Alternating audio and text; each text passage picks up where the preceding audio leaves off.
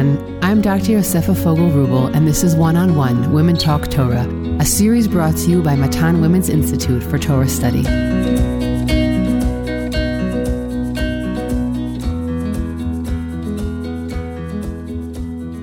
Welcome back to Matan's podcast. I have unofficially begun a long envisioned series speaking with awesome Jewish women involved in meaningful work in the Jewish world. Today, I am joined by Dr. Michelle Sarna, who is a licensed psychologist in private practice and serves as a psychologist at SAR Academy in Camp Stone.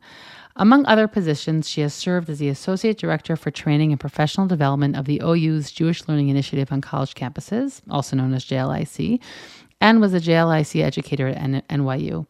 Michelle co founded and co directs the Orthodox Leadership Project. She lectures and writes on topics related to psychology, spirituality, development, and family life. She lives in downtown Manhattan with her husband and six children.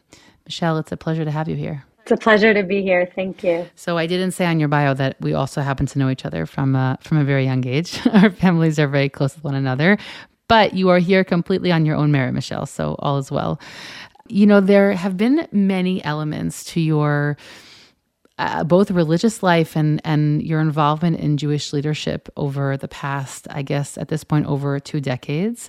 And while, of course, our focuses shift over time uh, in what we're involved in at the at the moment, I guess I maybe want to go back in time a little bit with you and speak about, you know, you spent, and you'll correct me with the number of years, many, many years uh, connected to the NYU campus.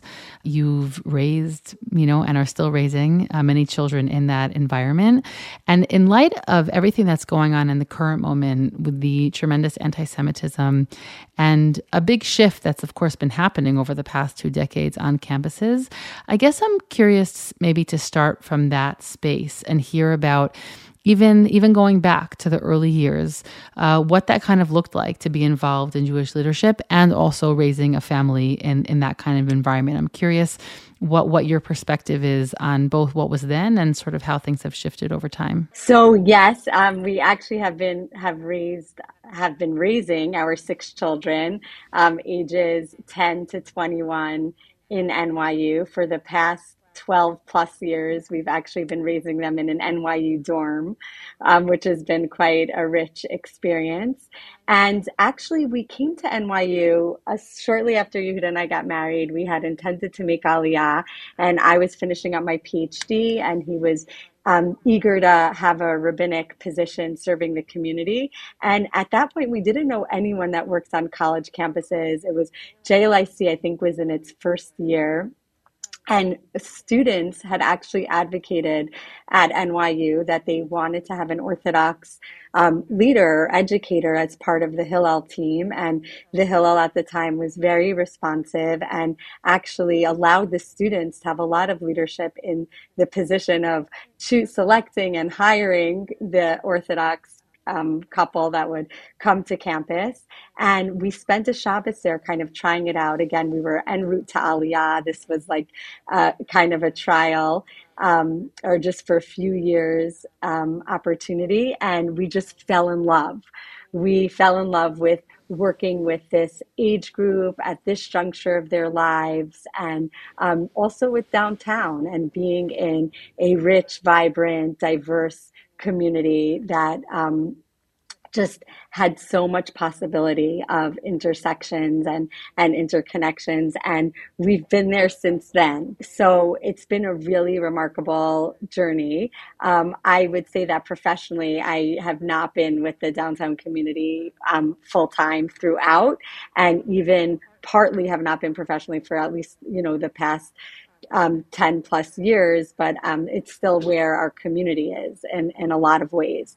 Um, I actually ended up pursuing my doctorate work in this age group, in really focusing on the Jewish and Muslim population ages 18 to 25, because I was so um, fascinated by how ripe and rich this cohort was. It's a time in life where where people are making so many major life decisions that will anchor them um, for, for so many years. And obviously, no decision is permanent, but it's a time where there's a lot of exploration of one's identity. It's a time where there's a lot of people are trying, um, considering multiple possibilities about their future traje- trajectory. It's a time where um, people are really feeling both inherently vulnerable and dependent on adults around them and also incredibly independent. Many are living away from home for the first time. So it just felt like such a rich developmental stage and having gotten to work with the students more informally on on a communal level i actually also got to study it academically which was a really rich experience and i would say that aside from getting to work with the community one of the other draws was that we really wanted our children to grow up with a very sp- strong religious, spiritual core and identity, and also really open to the world and open to the other. And being downtown in a vibrant, diverse community um, and working with a really wide range of students, both in terms of their Jewish affiliation and also in terms of other faiths, other ethnicities, just provided like such a, a very powerful and colorful backdrop for that. And, you know, over the course of the years, um, my children have gotten to know so many different types of people as humans, whether it was around their Shabbat table or at different programs run through the Bronfman Center at NYU, or really just also living in a very colorful part of the world um, where it's not, you know, they everybody has a different identity and learning to be respectful and tolerant of that. So um, I would say that um, there's been, I guess, over the the 21 years that we've lived there, there's been a lot of different shifts and changes. Um, and also, I think the moment that we're at now feels very unique um, and and in a very hard way. Okay, wait. So before we before we get a little bit deeper into that moment, so it's interesting. Maybe we'll probably come back to the Aliyah piece later. But you started off saying you were on your way to Israel, and then what your children ended up having was an experience that they would never have had uh, living in Israel. It's a very interesting sort of. It's a very different kind of experience, right? To to have the concept of moving to Israel and being in a, an environment that's largely Jewish versus having this kind of this kind of diversity be the you know the playgrounds that they literally were were growing were growing up in in all those years raising all those children uh, and still in this environment did you ever have times where you doubted the the religious strength of that decision meaning where where you were in, in doubt that this was a good path for your kids. Meaning it might have been a good path for you and your husband but you weren't sure about where it was going to go, I will pref- I will just preface it and say we all have doubts about the choices we make. So it's not a specific question to you, but I'm curious because it's literally just putting you and your kids in an environment that is is not just diverse. It's it's uh, I would say it's almost extreme in the sense of the exposure that they'll have to, as you're explaining very well, a certain particular window of uh, of of adults or emerging adults. And the, flip side of that same question is, what were some of the ways you went about trying to uh, ensure that they would build? And, and I know some of them, so I know that they're great, right? You would ensure that they could build a strong Jewish and religious identity, specifically religious, by the way, because this is our this is you know religious, largely religious podcast. So curious, what were some of the ways? You know, of course, there's always a lot of uh, Siyata Dishmaya is a lot of uh, just prayer and hope that it'll go well. But I'm curious what that looked like over over time and still does, I guess. I would say that um, I feel very humbled also um, to get to listen and partner with a lot of families that are navigating these decisions and considerations as well. And I would say that if someone develops the panacea to how to raise kids that are open minded and kind and tolerant and religiously inspired and invigorated and halachic, like I'll be first in line for that panacea. And I would say that that, you know, one of the the blessings of this type of path is that it's um I feel like we have to be very deliberate and and conscious of like what our children are navigating and we're always discussing like I would say this conversation of where should we live next year happens every year. It's happened for the past 21 years. So wow. it's not that it's something that we felt slid into and we've taken for granted. And I, if you ask our oldest, she had a very different childhood than our youngest because many things have, many other things have shifted around us. I would say that one of the one of the blessings is like really um, needing to own your religiosity and, and needing to claim it in a certain way because it's not a given, it's not the fallback. Um, and it's also not something that you rebel against because it's something that you need to make your own.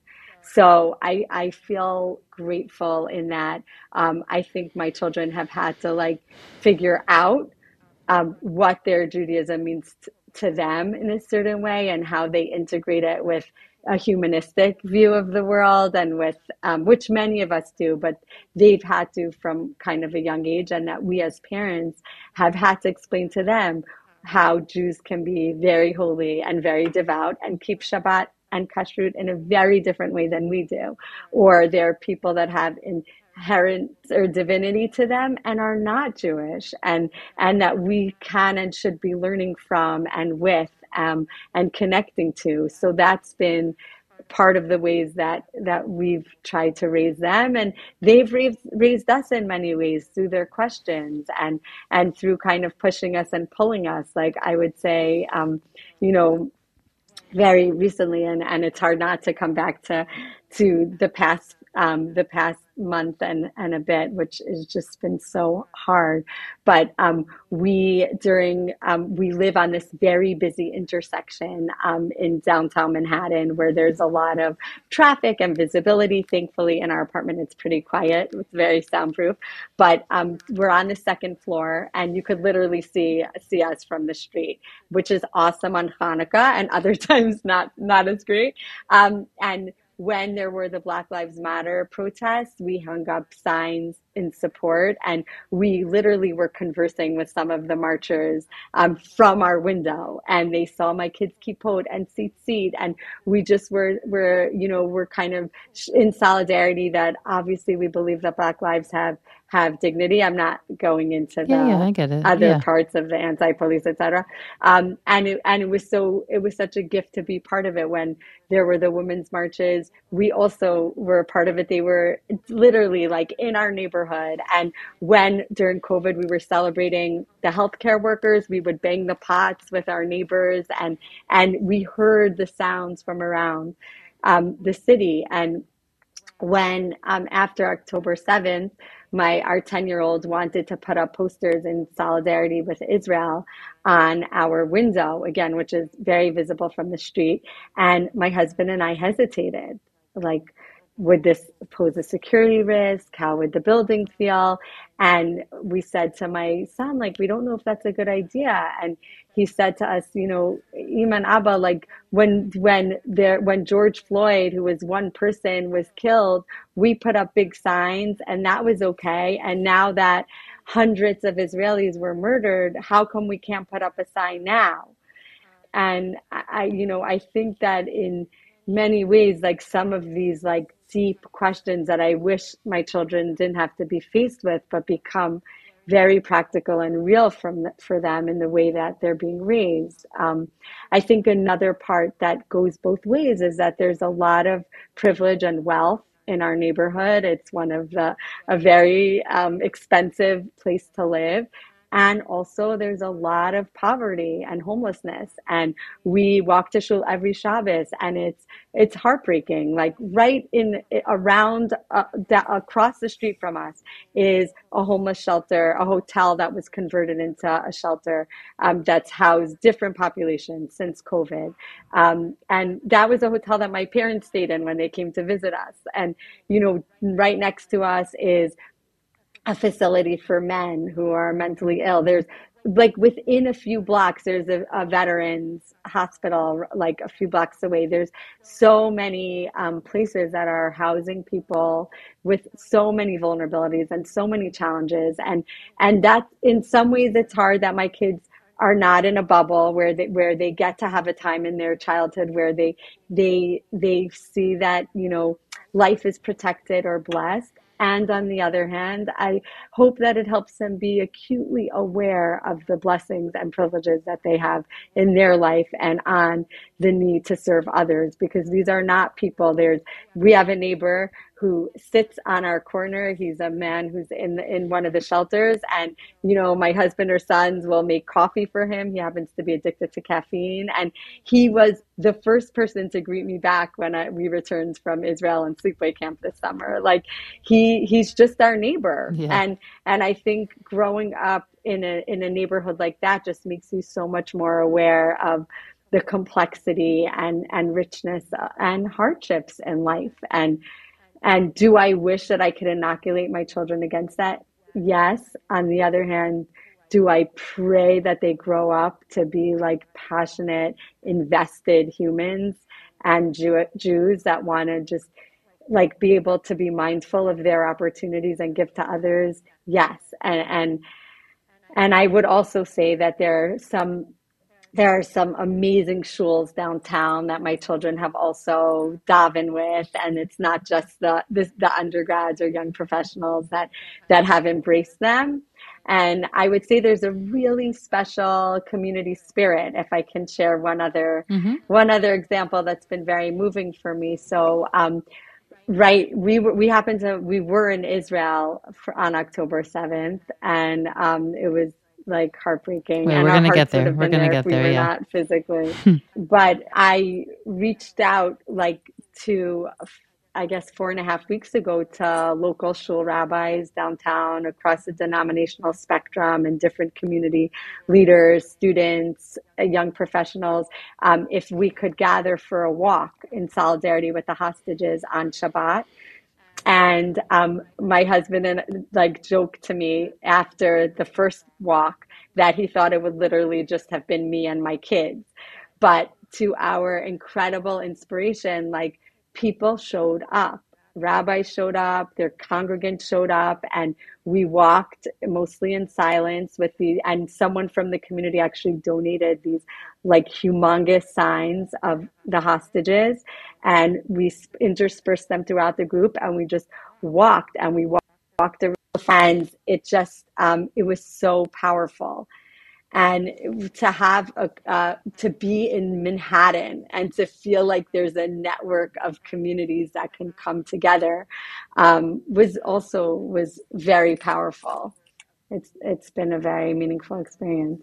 Right. It's it's so interesting. Meaning living in a place that you know, as you said, like initially you in the story you recounted that initially that wasn't even the plan, and then like here, life has unfolded over so many years, and it's led to all these really meaningful, rich, different kind of relationships that have deeply impacted, you know, your lives, of course, and obviously the lives the lives of your of your children. I would want to just shift a little bit to talk about uh, women's leadership. You know, this is a Matan podcast, and you've you've had you know you yourself are very you know much a speaker and someone who's sought after uh, to write and to and to inspire others. And I'm curious a little bit about sort of where where you felt your work has been in that field what you felt you had to offer.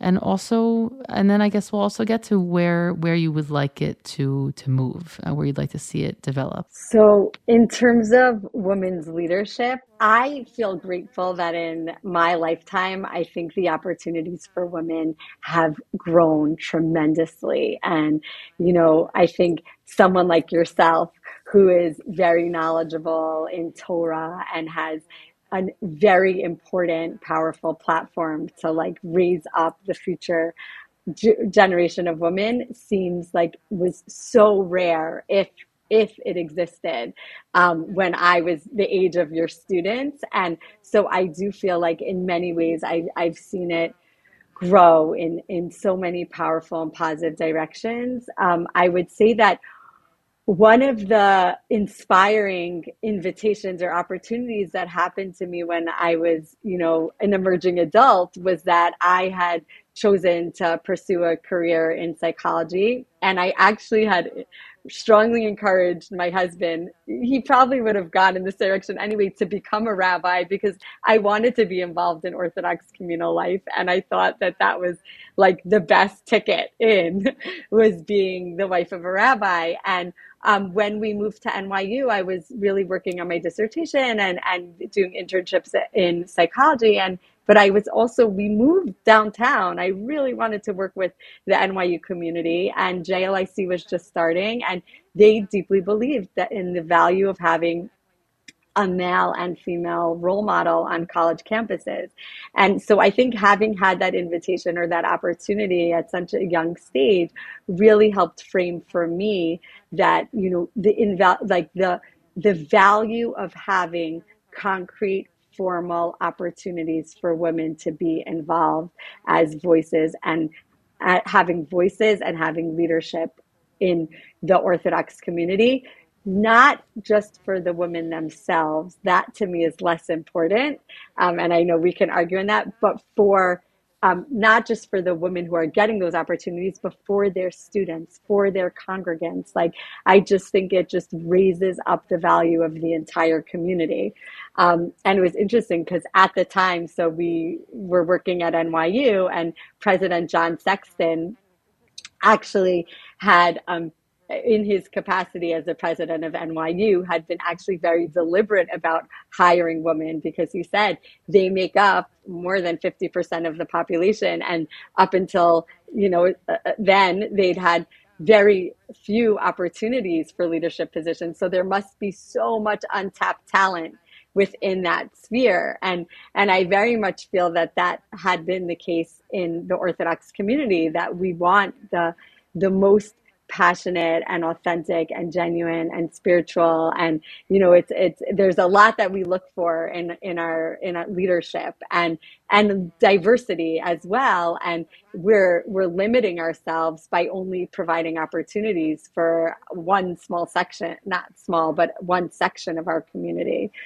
And I think the other piece is is that there's this fallacy that like women should volunteer, women can do everything, and I think feeling very blessed to be a parent um, of six children and and also raising our children in the in the Orthodox community. You many families need two salaries, and also many women deserve to have a career or profession where they feel like their you know their skills and their passions and talents are being tapped into so relying on the volunteer rebbitzin just no longer felt like a reliable or reasonable solution to providing female leadership and role models within within the Orthodox community.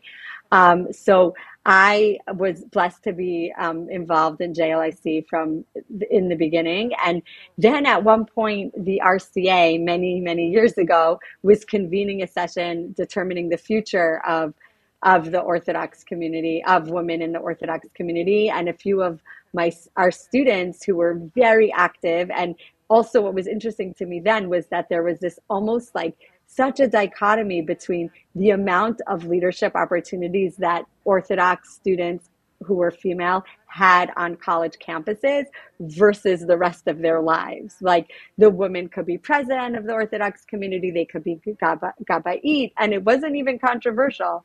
And then um, they would graduate into modern Orthodox communities consisting of the same people that they davened with on college, and none of those opportunities were available. So um, two of our students, um, Jordana Birnbaum and Michelle Kornblatt, were writing this petition to the RCA asking the RCA to please allow women to be engaged in the conversation about their future potential as leaders. And they got, a, they or collected a thousand hand signed petitions and they hand delivered it to the then president of the RCA, who was an incredibly empathic person and said, like, I don't know what you want me to do with these not in not in an antagonistic way, but in terms of like, what are we supposed to do? And um, they turned to me and they said, like, well, what are you doing? Like, you're you're supposedly like our educator on campus. Like, how are you supporting us so that we graduate to a world that feels different? And Um, so they kind of like lit a fire for me of of what it would look like to provide more structured opportunities. The the women that I was, the young women on college campus were astounding, so passionate, so bright, so talented, and so like just really inclusive of others. And so were the guys. But to me, the the thought that we would lose their voices and their talents in our communities just felt like such a grave sacrifice that was not necessary.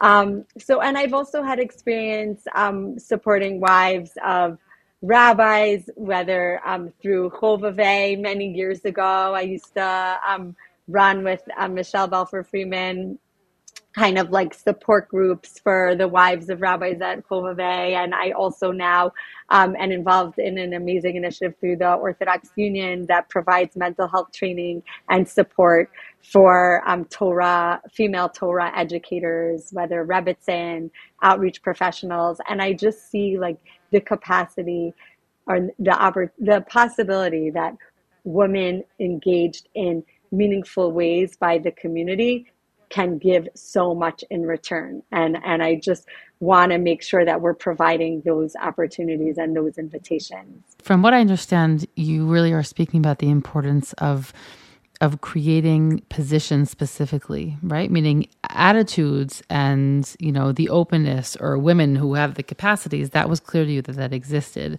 but that there was an importance to creating actual uh, spaces and positions for women to be involved uh, once they finish college and be, become part of, of different kinds of communities post post that stage of life. Uh, I'll, I'll just share what I think is interesting, which is that, of course, and I'm assuming that most realize this, that Jewish life in the States and in other places, uh, in other countries outside of Israel, are much more communally communally organized, and there is a lot to be said about that. Um, and in Israel, it's much less communally organized. You have far fewer official positions, whether men or women, uh, that are being occupied, and therefore it's a it's a difficult path to go. Th- meaning, there's two sides to it. One is that it's difficult to make a position for women to fill because there aren't that many positions to begin with. On the other hand, because it's much, sort of more democratized, there's actually in there's actually many spaces that women can occupy, although it won't be in an official capacity. In the same way that many men are not filling official capacities uh, in their in their sort of religious leadership roles. So a I'm just I'm just sort of speaking to a bit of a difference here between and I think that there's constantly a need for both, meaning there's this need to have you know women who are not just engaged but also learned and then there's also a need for there to actually be positions for them to fill. I would say that, you know, I've been really grateful because um, I was I've been involved in something called the Orthodox Leadership Project with some amazing woman who I've been privileged to work with. And one of the things that we've been thinking about are what are the different ways to kind of cultivate women having a seat at the table. And you're even, not even, but also in the States, I would say there's a lot of um, there's some formal positions um, in the way in which leadership happens, and I know that that's being worked on by different organizations from different perspectives. And I would say that there's a lot of other informal ways that women um, can or cannot be engaged in deciding policies, in deciding how funds are spent, in in having different types of opportunities within the community. So one of the things that my friends and and I guess co-directors of the Orthodox Leadership Project have been thinking about this like in the past few years is we've been engaging cohorts of women through and really advertising broadly. So we've had women from the Ner Yisrael community and we've had women from the Open Orthodox community in the same cohorts. And in these cohorts, we do leadership training um, using, um, inspired by some, um, um, Jen Raskis, who's one of the co-directors, has really worked a lot on the curriculum and um, which is inspired in part by the Harvard Kennedy School. So we've been so far and we want to expand and work in different ways, but really have been focusing on some of the soft leadership.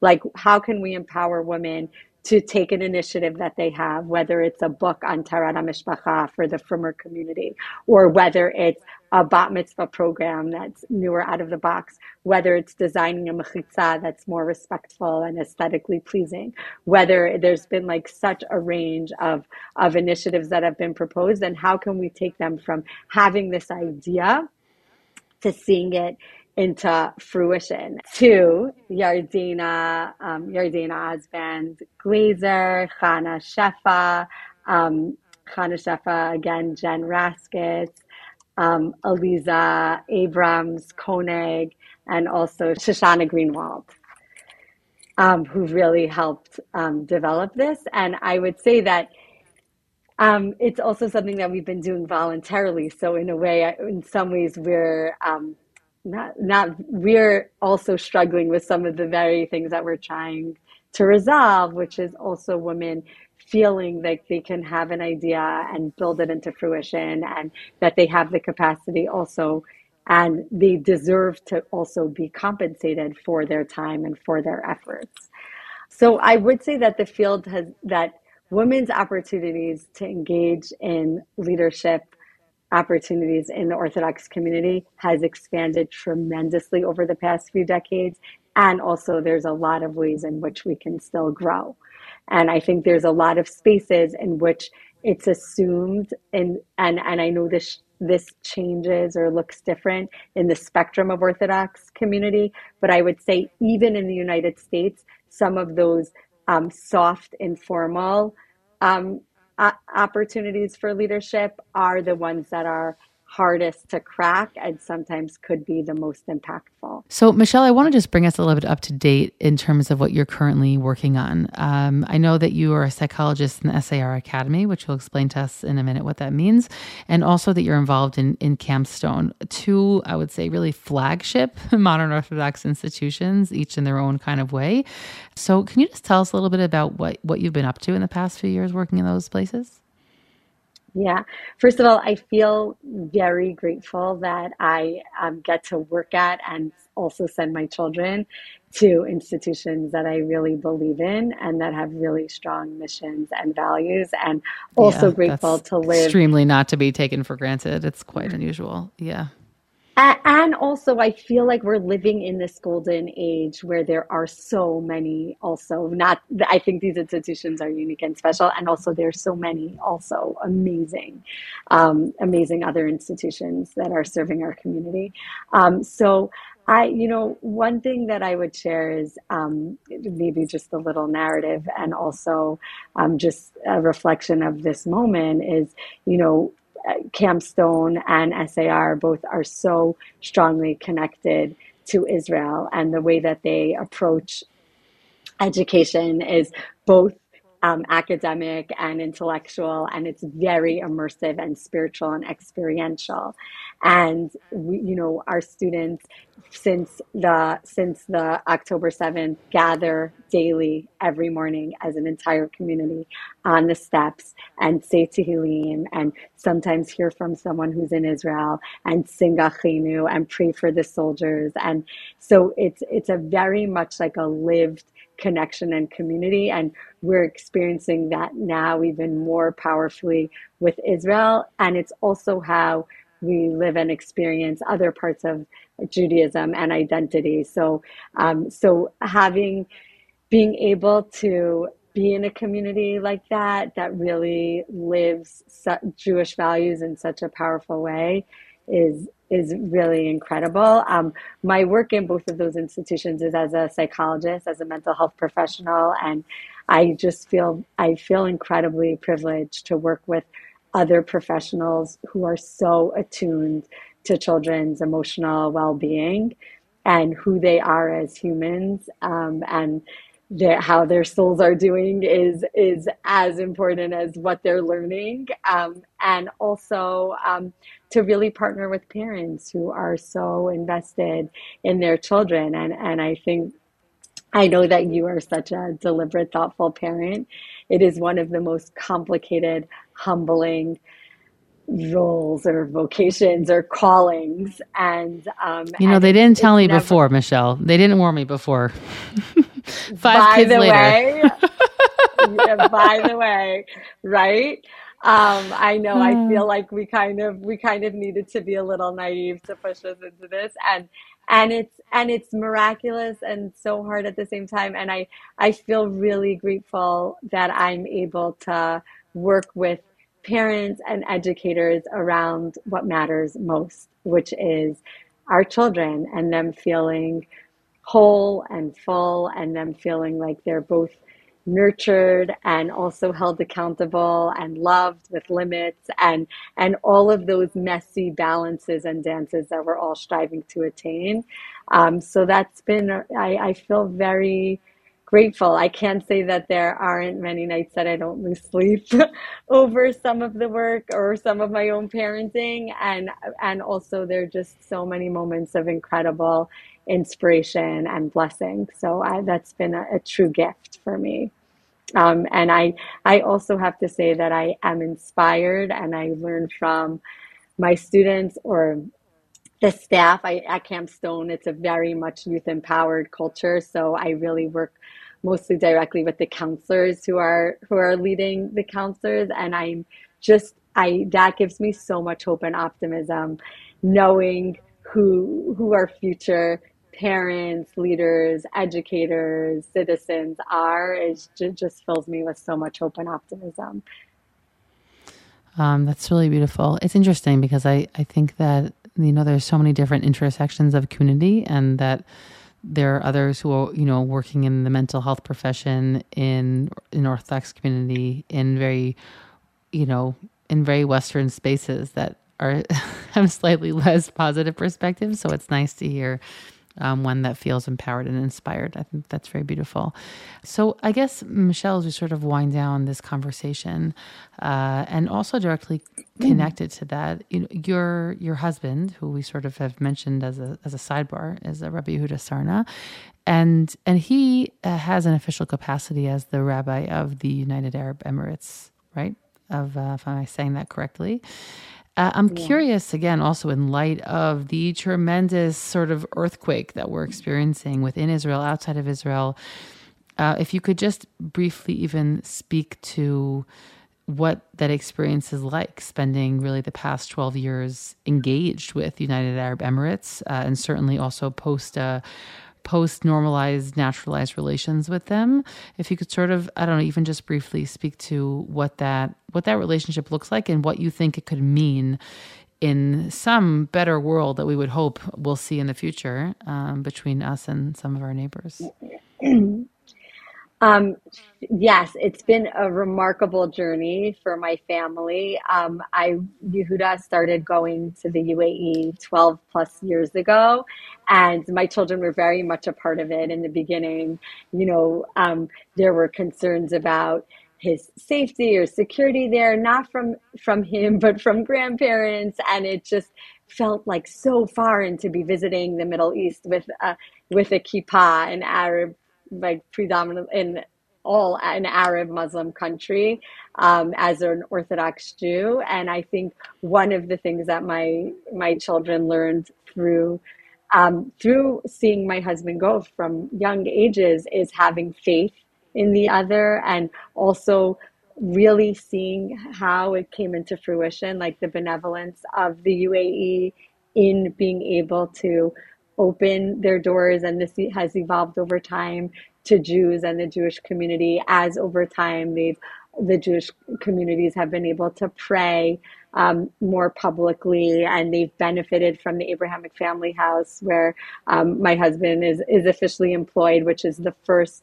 synagogue um, to be built in the UAE, and and really sending the message loud and clear that Judaism is a faith that has space and has and adds value um, in that part of the world. So I I hope that both as my family has realized um, the caution that's been needed in kind of visiting that area and have experienced in many different visits some of the ignorance or limited education that many from the local um, countries, I don't know if you know, but the UAE is only 13% Emirati. So 87% of its the people that live there are a lot are from other Middle Eastern countries, including Jordan, Egypt, Syria, and hearing like what their those people had heard about Israel or about the Jewish people.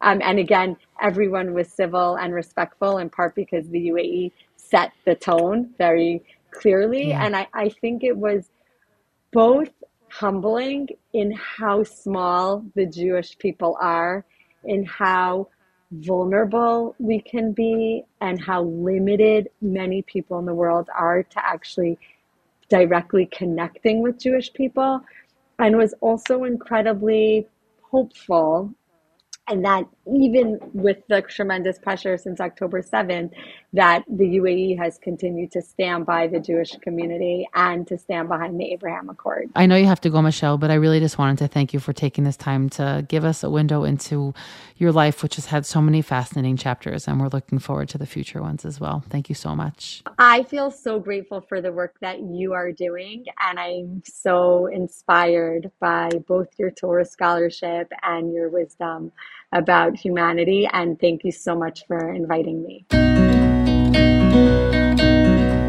I hope you've enjoyed this conversation as much as I did.